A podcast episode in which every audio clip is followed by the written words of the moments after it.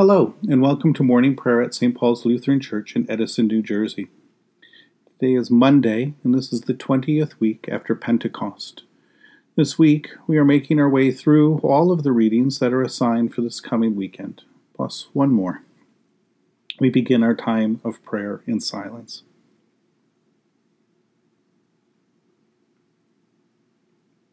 In the name of the Father, and of the Son, and of the Holy Spirit. Amen. O Lord, open my lips, and my mouth shall proclaim your praise. Glory to the Father, and to the Son, and to the Holy Spirit, as it was in the beginning, is now, and will be forever. Amen. Give glory to God, our light and our life. O come, let us worship and praise. Come, let us sing to the Lord. Let us shout for joy to the rock of our salvation. Let us come before God's presence with thanksgiving and raise a loud shout to the Lord with psalms. For you, Lord, are a great God and a great ruler above all gods. Come, let us sing to the Lord. Let us shout for joy to the rock of our salvation. In your hands are the caverns of the earth, the heights of the hills are also yours. The sea is yours, for you made it, and your hands have molded the dry land. Come, let us sing to the Lord. Let us shout for joy to the rock of our salvation. Come, let us worship and bow down. Let us kneel before the Lord our Maker. For the Lord is our God, and we are the people of God's pasture and the sheep of God's hand. Come, let us sing to the Lord. Let us shout for joy to the rock of our salvation. Long ago, God spoke to our ancestors in many and various ways by the prophets, but in these last days, God has spoken to us by a Son. A reading from Isaiah chapter 1, beginning at verse 10. Hear the word of the Lord, you rulers of Sodom. Listen to the teachings of our God, you people of Gomorrah. What to me is the multitude of your sacrifices, says the Lord?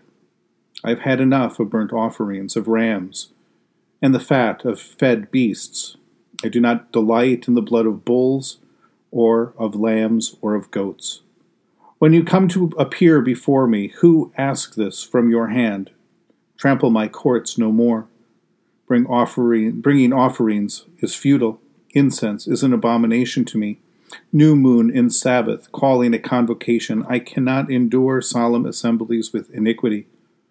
Your new moons and your appointed festivals my soul hates. They have become a burden to me. I am weary of bearing them.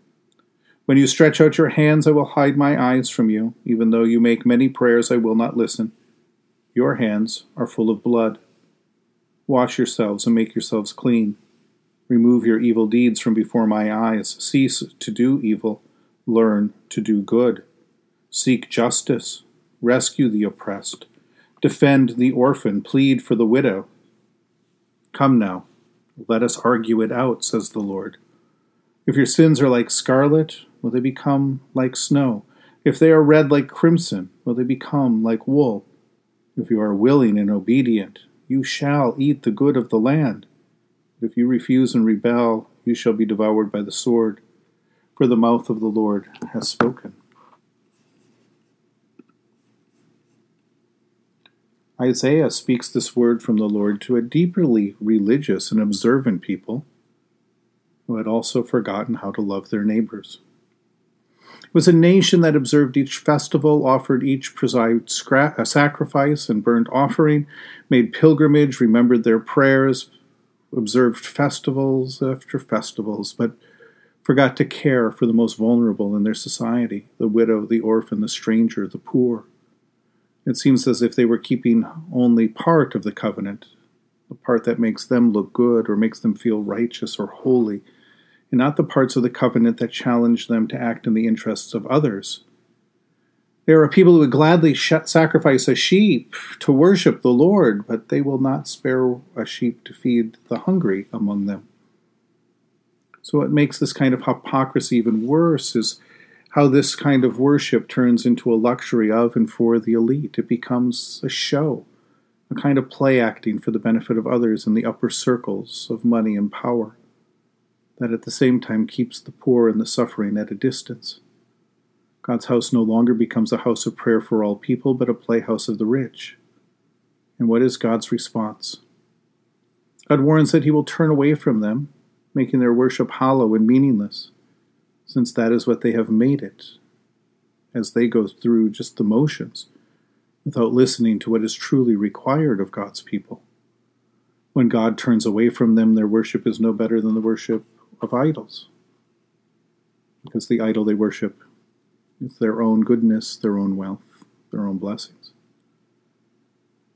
Our worship is meaningful because we worship a living God and a personal God, God who is really truly present for us and to us. This relationship is dynamic. God speaks and we respond. We respond and God speaks. Worship is a living relationship with God that begins in praise and thanksgiving for all that God has done for us and continues in the fellowship that God has created between us as God's people and the Lord as our God. And since one of the things we praise and thank God for each morning is the gift of relationship with each other, then tending to each other's well being is also counted as part of our worship. It is not that worship is meaningless. It is one of the things that is most meaningful, and it is the end and goal of all of God's creation. It is not that worship does not make a difference, it makes all the difference. And instead, Isaiah reminds us that we love God when we love our neighbor, and when we love our neighbor, we also love God so that our worship of God is so much more than just the single observation of festivals and holy days, sacrifices and burnt offerings, appointed hours of prayer, places of worship. Our worship is our love and trust in God above all things, a love and trust that also loves our neighbor, just as God loves our neighbor. In the tender compassion of our God, the dawn from on high shall break upon us. Blessed are you, Lord, the God of Israel. You have come to your people and set them free. You have raised up for us a mighty Savior, born of the house of your servant David. In the tender compassion of our God, the dawn from on high shall break upon us. Through your holy prophets, you promised of old to save us from our enemies, from the hands of all who hate us, to show mercy to our forebears, and to remember your holy covenant. This was the oath you swore to our father Abraham to set us free from the hands of our enemies, free to worship you without fear, holy and righteous before you all the days of our life. In the tender compassion of our God, the dawn from on high shall break upon us. And you, child, shall be called the prophet of the Most High, for you will go before the Lord to prepare the way, to give God's people knowledge of salvation by the forgiveness of their sins in the tender compassion of our God, the dawn from on high shall break upon us, to shine on those who dwell in darkness and the shadow of death, and to guide our feet into the way of peace. In the tender compassion of our God, the dawn from on high shall break upon us. The Lord be with you. Let us pray. Mighty God of mercy, we thank you for the resurrection dawn, bringing the glory of our risen Lord who makes every day new. Especially we thank you for the sustaining goodness of your creation, for the new creation in Christ and all gifts of healing and forgiveness, for the communion of faith in your church, and for the gift of relationship with others. For who else, for what else are we thankful? Merciful God of might, renew this weary world, heal the hurts of all of your children, and bring about your peace for all in Christ Jesus, the living Lord. Especially we pray for the Church of Jesus Christ in every land, for those who govern the nations of the world, for people in countries ravaged by strife or warfare, for all who work for peace and international harmony, for all who strive to save this earth from carelessness and destruction. For who else, for what else do we pray today? We give thanks to you, Heavenly Father, through Jesus Christ, your dear Son, that you have protected us through the night from all harm and danger. We ask that you would also protect us today from all sin and evil, so that our life and actions may please you. Into your hands we commend ourselves, our bodies, our souls, and all that is ours. Let your holy angels be with us, so that the wicked foe may have no power over us. Amen. Lord, remember us in your kingdom and teach us to pray. Our Father who art in heaven, hallowed be thy name. Thy kingdom come, thy will be done on earth as it is in heaven. Give us this day our daily bread, and forgive us our trespasses, as we forgive those who trespass against us. And lead us not into temptation, but deliver us from evil. For thine is the kingdom, and the power, and the glory, for ever and ever. Amen. Let us bless the Lord. Thanks be to God. Almighty God, Father, Son, and Holy Spirit, bless you now and forever. Amen.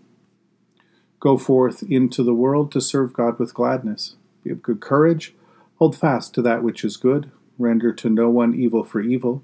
Strengthen the faint hearted. Support the weak. Help the afflicted. And honor all people. Love and serve God, rejoicing in the power of the Holy Spirit. Thanks be to God.